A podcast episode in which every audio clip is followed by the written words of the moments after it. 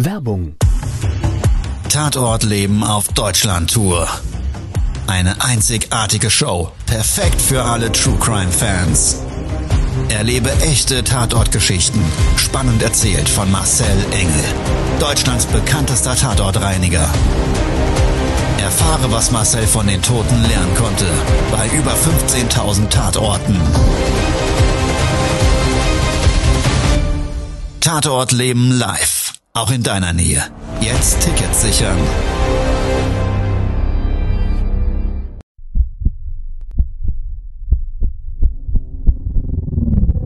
Todesursache. Der Podcast mit Tatortreiniger Marcel Engel. Es wird immer mal wieder in meinem Podcast vorkommen, dass wir sehr tief in das Geschehen eintauchen. Ich werde offen darüber sprechen. Damit meine ich, dass Flüssigkeiten wie Blut als Element das kleinste Problem sein wird. Ich freue mich, wenn ich euch auf eine Gedankenreise entführen darf in meine Welt des Tatortreinigens. Todesursache. Der Podcast mit Marcel Engel. Hallo und herzlich willkommen zu einer neuen Folge meines Podcasts Todesursache. Hier ist Marcel, euer Tatortreiniger und es freut mich sehr, dass ihr heute wieder dabei seid. Ja, es geht heute so um das Thema siebter Sinn, Bauchgefühl. Manchmal fühlen sich Sachen einfach komisch an. Es sind Situationen, die sich vielleicht so in der Beziehung oder unter Bekannten ergeben oder aber auch einfach durch eine Situation. Ja, auch, dass jemand etwas ausspricht oder erklärt und irgendwie hat man dazu ein komisches Gefühl. Es fühlt sich anders an wie sonst und es gibt dann verschiedene Möglichkeiten, mit sowas umzugehen. Man kann darauf reagieren oder kann es natürlich auch verdrängen oder für sich zur Seite schieben und sich einfach sagen, naja, wird schon nicht so schlimm sein oder naja, vielleicht ist es auch gar nicht so und äh, ja, reduziert das einfach so ein bisschen in seiner Intensivität. Ja, und genau aber zu so einem Bauchgefühl habe ich eine kuriose Tatortreinigungsgeschichte erlebt. Vor einiger Zeit war es so, dass ich zu einem Auftrag bestellt wurde. Und wie immer habe ich am Telefon versucht, schon mal alle Vorkommnisse vor Ort für mich bestmöglich abzuklären, um einfach diesen Leistungsumfang, der mich erwartet, dort ähm, für mich besser zu positionieren und dementsprechend äh, ist das ja immer so ein, so ein, so ein ja, Bogen, den wir abarbeiten. Und in dem Fall war es mal leider wieder so, dass ich gar nicht so viele Informationen bekommen konnte, weil man mir nicht so recht Auskunft geben konnte oder wollte. Ich bin zu einer altersgerechten Wohnresidenz gerufen worden. Und für jeden, der das nicht so kennt, ich meine da nicht so das typische Altersheim mit, wie man das vielleicht so im Kopf für sich verankert hat, sondern eigentlich so ein Wohnen in unterschiedlichen Pflegestufen. Also Menschen wohnen beziehungsweise mieten oder kaufen sich in so einem Objekt ein und können dann in einer ganz normalen Wohnung leben. Das ist so eine Variante und das geht dann hin bis tatsächlich so einer richtigen Pflegebedürftigkeit, so einem richtigen Pflege ähm, Aufwand in einer gewissen Stufe und dann kann es auch sein, dass es so in so einem Patientenzimmer dann später stattfindet. Und das alles kann man sich Step by Step nach Notwendigkeit erkaufen. Und zu so einer Einrichtung bin ich gerufen worden.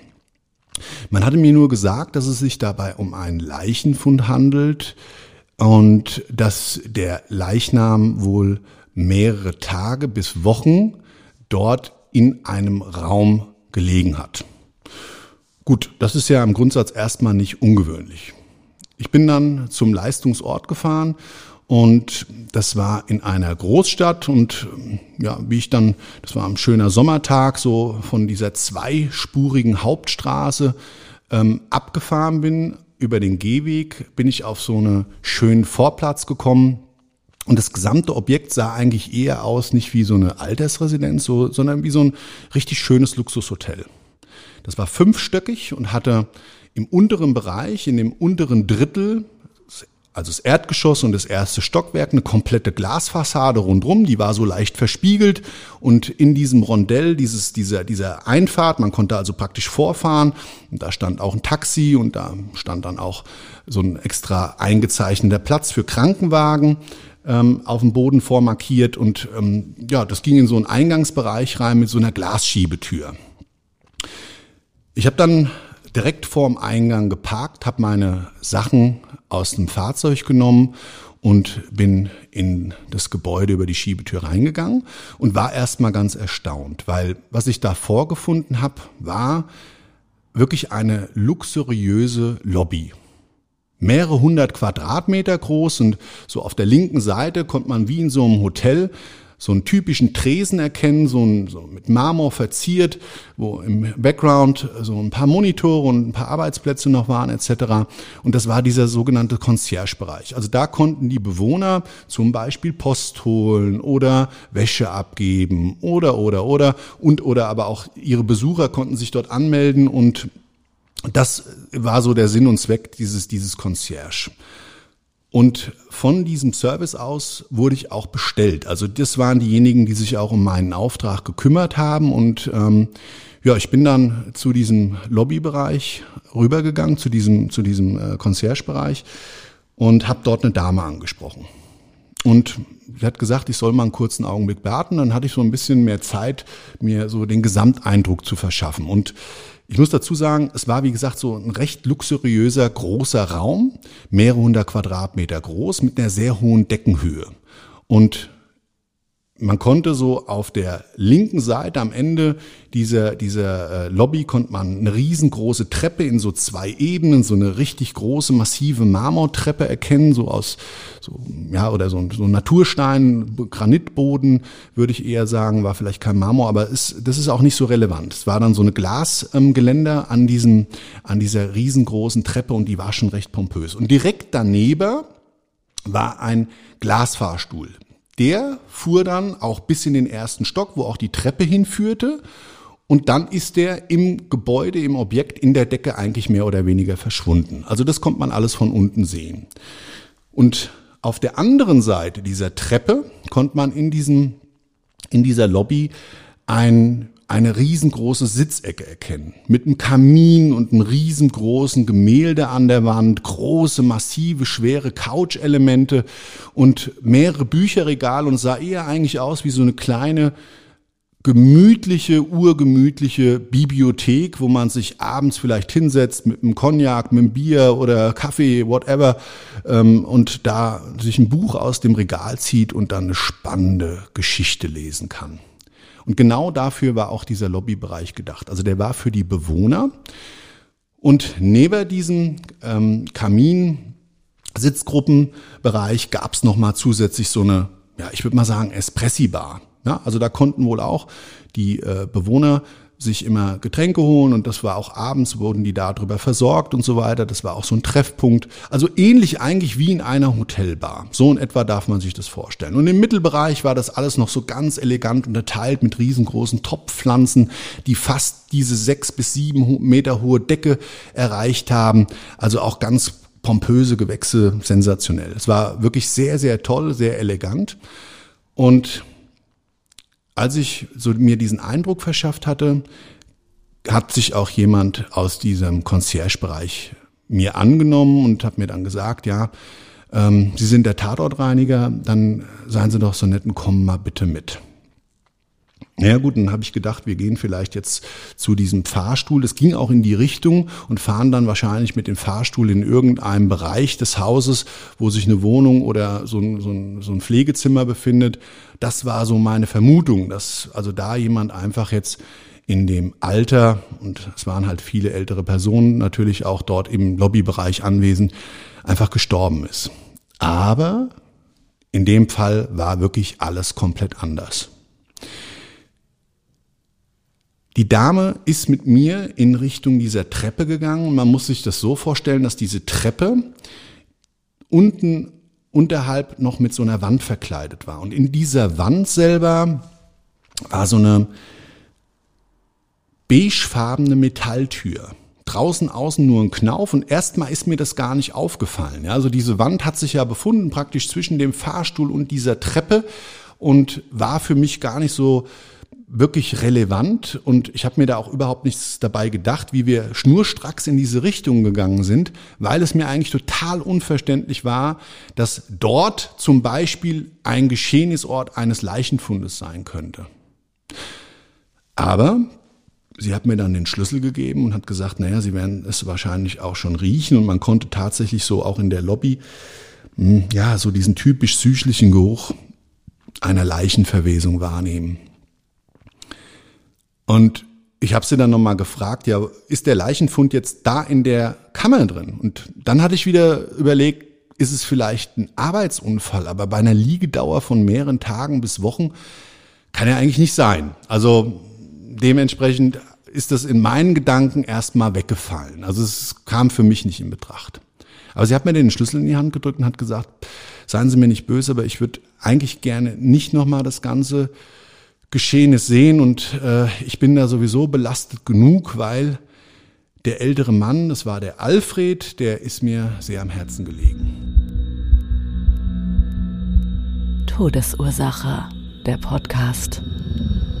Das Opfer. Das hat mich dann interessiert. Ich habe sie gefragt, ja, Alfred ist derjenige, der verstorben ist und was ist denn konkret passiert? Und dann hat sie gesagt, ja, schauen Sie, schauen Sie bitte selber, äh, ich kann da jetzt nicht drüber, so drüber reden. Alfred war so ein toller Kerl und Alfred war hier ein ganz beliebter Bewohner, der hat auch immer mit uns geschakert vorne am, am Concierge und auch mit Pflegern hat er immer so ein bisschen rumgealbert. War, Alfred war früher wohl Boxer und hat dann auch immer die großen, kräftigen Pfleger, hat er immer so zum Boxkampf, zum Schattenboxen aufgefordert und hat gesagt, ich, ich hau dir, glaube ich, auf die Schnauze oder irgendwie so hat sie gesagt. Und hat das mir auch so mit so einem leichten Schlurzen und so ein bisschen eigentlich schon feuchten Auge, hat sie mir das erzählt. Und hatte mir auch gesagt, dass also Alfred ein wirklich ganz agiler alter Mann noch war. Der hat sich total wohlgefühlt in dieser Lebensgemeinschaft dort und hatte wohl noch eine Tochter, die er regelmäßig besucht hat.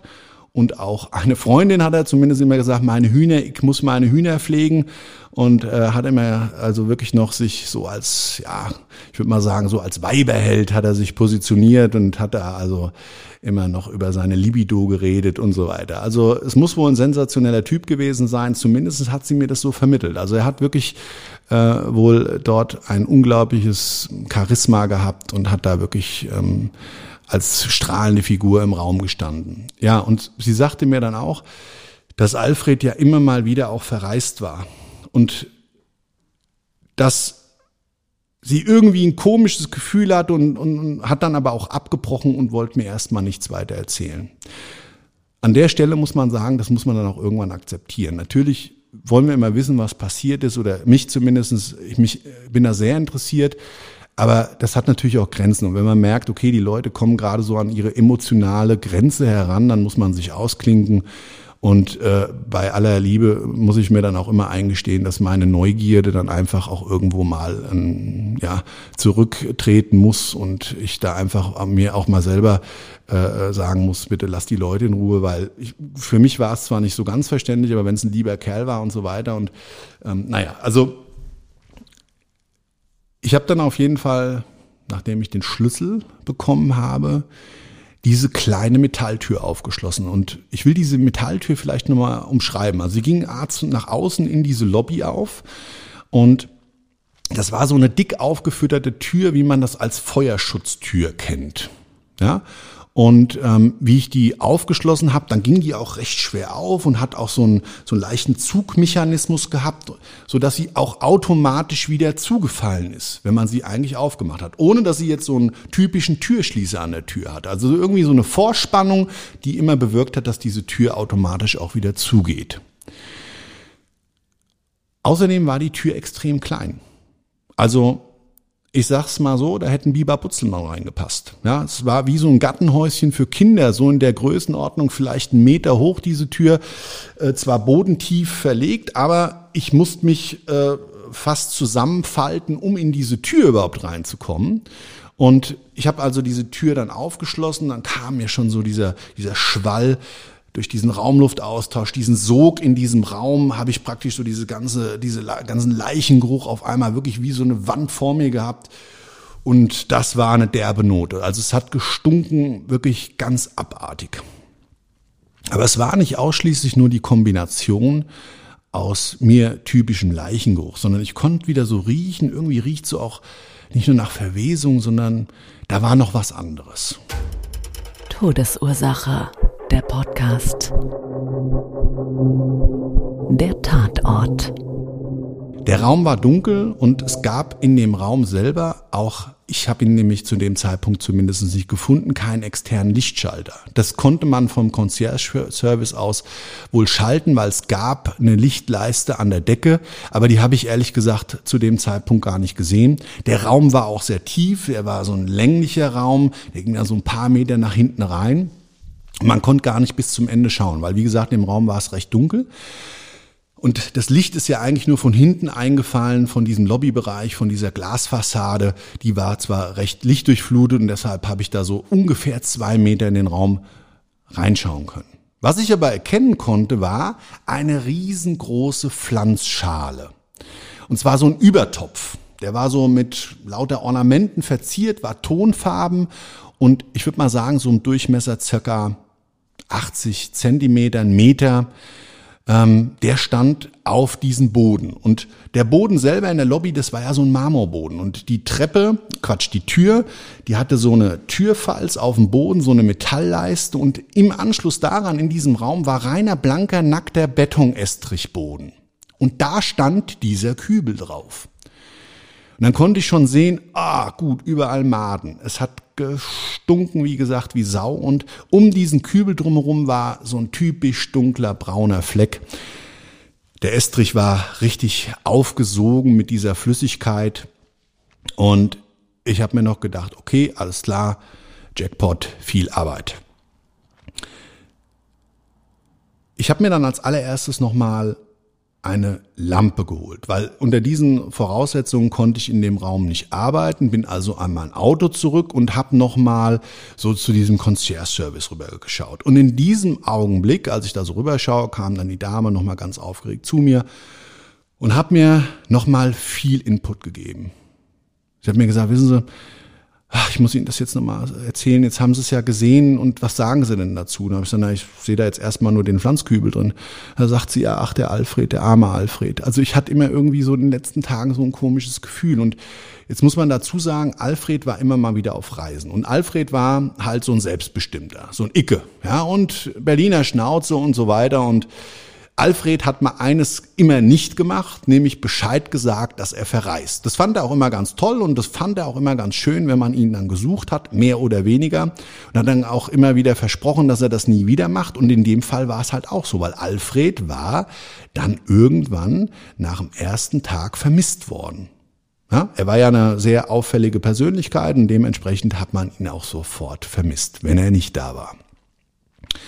Und diese Dame sagte mir damals, ich hatte irgendwie so ein komisches Gefühl. Also Alfred war ja schon ganz oft nicht da, aber diesmal hatte ich ein komisches Bauchgefühl.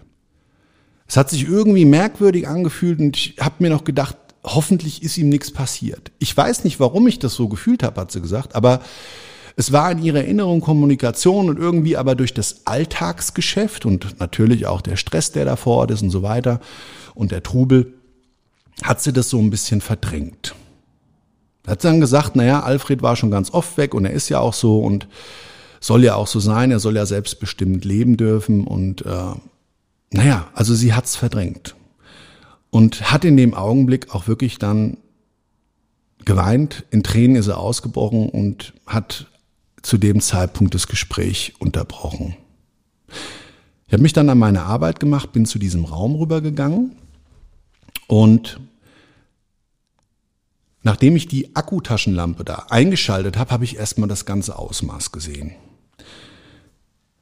Ich habe in den Blumenkübel reingeschaut und in den Blumenkübel war nicht nur diese angestaute Flüssigkeit, die zwar über so, so drei große, zwei Euro Stück große Löcher in dem Boden abgelaufen ist und dann auf den Estrich, aber die, die, die, der, diese Pflanzschale war innen drin halt auch komplett durchsogen und man konnte aber an dem Rand noch so Griffspuren sehen. Also da, wo der Rand oberhalb dieses Kübels war, konnte man sehen, dass da jemand dran gefasst hat. Und zwar überall. Es waren überall Fingerabdrücke. Und in dem Kübel selber drin war ein riesiger Scheißhaufen. Todesursache, der Podcast. Das Beweisstück. Der hatte zwar schon seine Gestalt gewandelt, aber trotzdem, man konnte ganz klar identifizieren, da hat jemand in den Blumenkübel geschissen. Und dann wurde es natürlich für mich ein bisschen kurios, weil Leichenfund, Blumenkübel, sonst keine wirklich sichtbaren Spuren, aber es ist jemand dort drin gestorben. Wie kann denn das sein? Kopfkino ging los, alles hochspekulativ. Ja, und ich dachte mir damals so, hm, also das Szenario selber, das muss ich jetzt einfach mal aufklären. Ich bin da nicht drum herum gekommen, wirklich nochmal vorne zum, zum Service zu gehen und habe mit den Damen gesprochen und habe gesagt, ich müsste jetzt einfach mal wissen, so gesamteinheitlich, damit ich weiß, was dort alles im Gesamtumfänglichen zu leisten ist, ähm, was ist denn konkret passiert. Und dann hat man mir die ganze Geschichte erzählt. Also Alfred ist ein sehr netter, aber auch manchmal verwirrter älterer Herr gewesen. Das heißt, manchmal hat er so kleine Aussetzer gehabt und man hatte damals vermutet, dass er ab und zu mal vielleicht einen geschluckt hatte oder auch wie auch immer. Also Alfred war manchmal ein bisschen durch den Wind. Alfred war aber auch jemand, der unten in diesem, in diesem Lobbybereich sehr gerne bei einem schönen Buch und einem Cognacchen am Kaminfeuer alle unterhalten hat, seine Geschichten von früher erzählt hat und ja, einfach das Leben genossen hat. Und Alfred war auch dafür bekannt, dass er in diesem Bereich dieser Lobby gerne, ja, mal sein Geschäftchen verrichtet hat. Das heißt, da gab es eine WC-Anlage und in dieser WC-Anlage hat er immer sein Meeting gehalten. Und das hat auch immer gedauert und das hat er auch immer angekündigt. Er hat auch immer gesagt, so, ich gehe jetzt erstmal mein Geschäft machen. Und hat sich wohl dazu dann auch wirklich immer im Nachgang geoutet, wie es denn alles so geklappt hat und so weiter. Manche fanden es eklig, manche fanden es lustig, aber das war Alfred. Und was war an diesem Tag passiert? An diesem Tag war in diesem Räumchen, in diesem Räumchen war nämlich an der Wand montiert Technik von dem daneben liegenden Fahrstuhl verbaut. Und da hat eine Fahrstuhlwartung, eine Softwarewartung oder technische Wartung stattgefunden. Und der Techniker selber ist mehrfach rein und raus aus diesem Raum an diesem Tag, an diesem Geschehnistag, bevor Alfred verschwunden ist. Und dieser Techniker ist wohl, bevor er gegangen ist, hat er diese Tür zwar zufallen lassen, aber dieses Mal ist sie eben nicht beigezogen. Das heißt, die Tür stand wohl ein Spalt weit offen. Sonst wäre es überhaupt nicht erklärbar, wie Alfred in diesen Raum reingekommen sein soll. Und der Werdegang kann dann nur vermutet werden. Es wird gemutmaßt, dass Alfred wahrscheinlich an diesem Abend war er auch leicht verwirrt.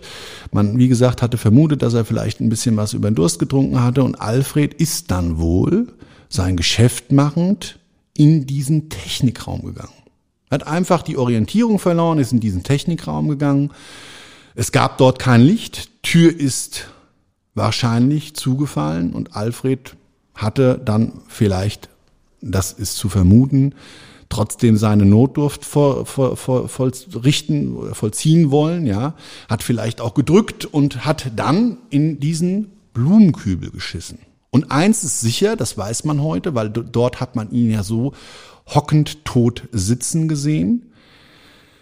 Er ist in diesen Blumenkübel komplett reingerutscht. Der war sehr standfest und Alfred hat es wohl nicht geschafft, aber wohl versucht und deshalb überall links und rechts diese Griffspuren, diese Fingerabdrücke an dem Blumenkübel. Er hat wohl versucht, wahrscheinlich diesen Blumenkübel umzukippen. Und wenn man sich das mal so vorstellt, das ist wahrscheinlich genauso gewesen für Alfred, als würde man selber als Erwachsener oder auch als Kind in so eine Mülltonne mit dem Hintern reinrutschen und dann kennt man das, dann hockt man da drin wie so ein Päckchen zusammengefercht und kann nicht mehr raus. Und diese Verkettung der Umstände, vielleicht war die Tür auch zu dem Zeitpunkt noch angelehnt und irgendjemand hat sie dann zugedrückt. De facto ist, dieser Raum war recht schallgeschützt. Eben weil dort Technik verbaut war, hat man dort an dieser Wand, wo auch die Tür verbaut war, auf Schallschutzelemente Wert gelegt. Und man konnte auch von dem Blumenkübel auf nicht gegen die Wand klopfen oder gar gegen die Tür. Also Alfred war in seinem Blumenkübel sitzend mit seinem Haufen alleine. Und ich möchte mir gar nicht ausmalen, wie schrecklich das für Alfred gewesen sein muss. Und wenn sich auch es teilweise nicht nur kurios, sondern vielleicht auch für den einen oder anderen ein bisschen witzig anhört, ist es trotzdem natürlich extrem tragisch. Also so ums Leben zu kommen, ist im wahrsten Sinne des Wortes echt scheiße. Und ja, dann war also das der Werdegang von Alfreds Tod. Und ich dachte mir noch, wow, also das ist ja echt eine Story, die habe ich ja so in der Form auch persönlich überhaupt noch nie erlebt. Diese Verkettung von Umständen, die sind schon extrem. Und jetzt ist aber auch wieder die Situation gegeben gewesen. Und da musste ich die ganze Zeit beim Bereinigen drüber nachdenken. Dieses Bauchgefühl der Dame am Concierge-Service. Warum ist sie diesem Bauchgefühl nicht nachgegangen? Und ich habe sie das auch gefragt und sie sagte noch, ja, wissen Sie, ich wollte eigentlich, dass wir Alfred in jedem Raum in diesem Gebäude suchen, weil ich hatte wirklich so ein ganz komisches Gefühl.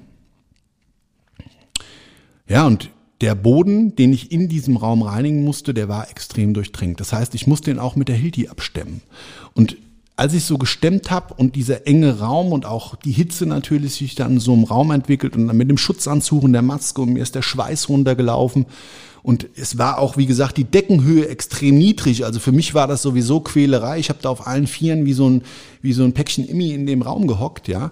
Und in dem Augenblick habe ich mir nur gedacht, das gibt's doch gar nicht. Das hat auch, auch gestunken bestimmt wie Sau. Und man konnte ja auch in der Lobby riechen, zumindest nach mehreren Tagen, dass da was nicht stimmt. Ich habe dann die Leichenflüssigkeit aufgenommen und wie gesagt, immer wieder durch das Auf- und Abnehmen der Leichenflüssigkeit auf den Oberflächen und immer wieder so dieses sensorische Wahrnehmen der Flüssigkeit habe ich mir noch so gedacht, naja, also irgendwie hatte die ja nicht nur ein Bauchgefühl, sondern diesmal hat es ja auch merkwürdig gerochen. Also man hätte den Tod riechen können. Und vielleicht in dem Augenblick wäre jemand seinem Bauchgefühl nachgegangen und dieses Gefühl hatten mehrere von den Pflegern. Also es hat sich natürlich für alle komisch angefühlt, weil Alfred einfach ein geiler Typ war. Der hat einfach gefehlt, ja. Also wenn der nicht da war und den Raum nicht erleuchtet hat, dann war es halt für alle anderen irgendwie nicht das Gleiche. Und trotz alledem ist keiner ins Handeln gekommen. Jeder hat sich gedacht, naja, es wird schon nichts sein. Alfred ist halt wieder mal auf Reisen. Man hat dann nach mehreren Tagen übrigens bei der Tochter angerufen. Und die Tochter hat gesagt, nee, nee, also Alfred ist bei mir nicht. Und man hatte auch bei seiner potenziellen Freundin angerufen. Also die gab es wohl wirklich, die war auch mehrere hundert Kilometer entfernt, die hat er auch immer wieder besucht. Und Alfred hatte ja aber von Hühnern gesprochen. Ja, also das heißt die Mehrzahl. Also man hat dann gesagt, naja, vielleicht hat er ja noch eine Freundin und wir wissen es einfach nicht. Und irgendwie so durch diese gegebene Situation hat sich halt keiner was dabei gedacht. Lebenswirkung. Genau das ist der Punkt.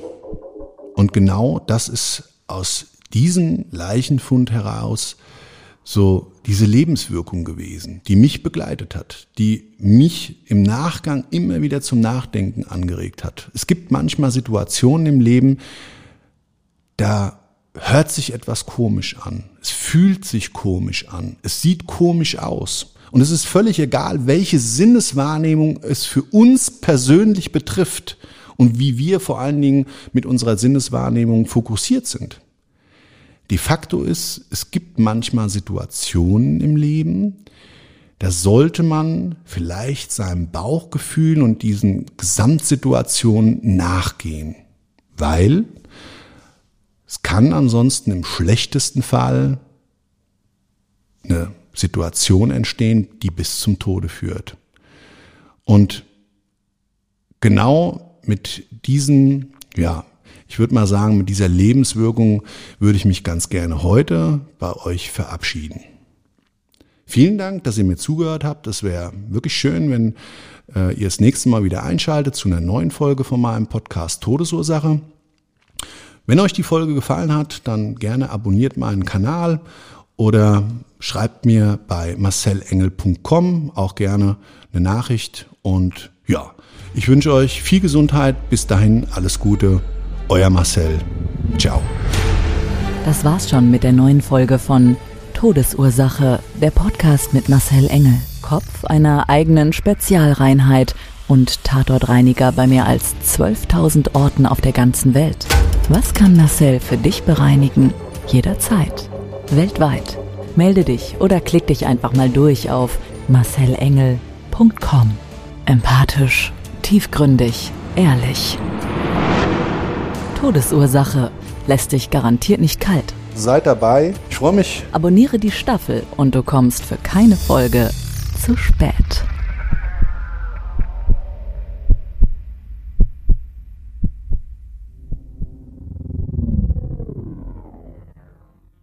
Mobbing findet überall statt. In der Schule, am Arbeitsplatz, innerhalb der Familie und im Internet. Erfahren Sie in dem Kompaktbuch Ausgemobbt, wie Sie sich gegen Mobbing wehren und künftig vermeiden, zum Mobbingopfer zu werden. Ausgemobbt von Marcel Engel und Martin Zowak, überall im Buchhandel.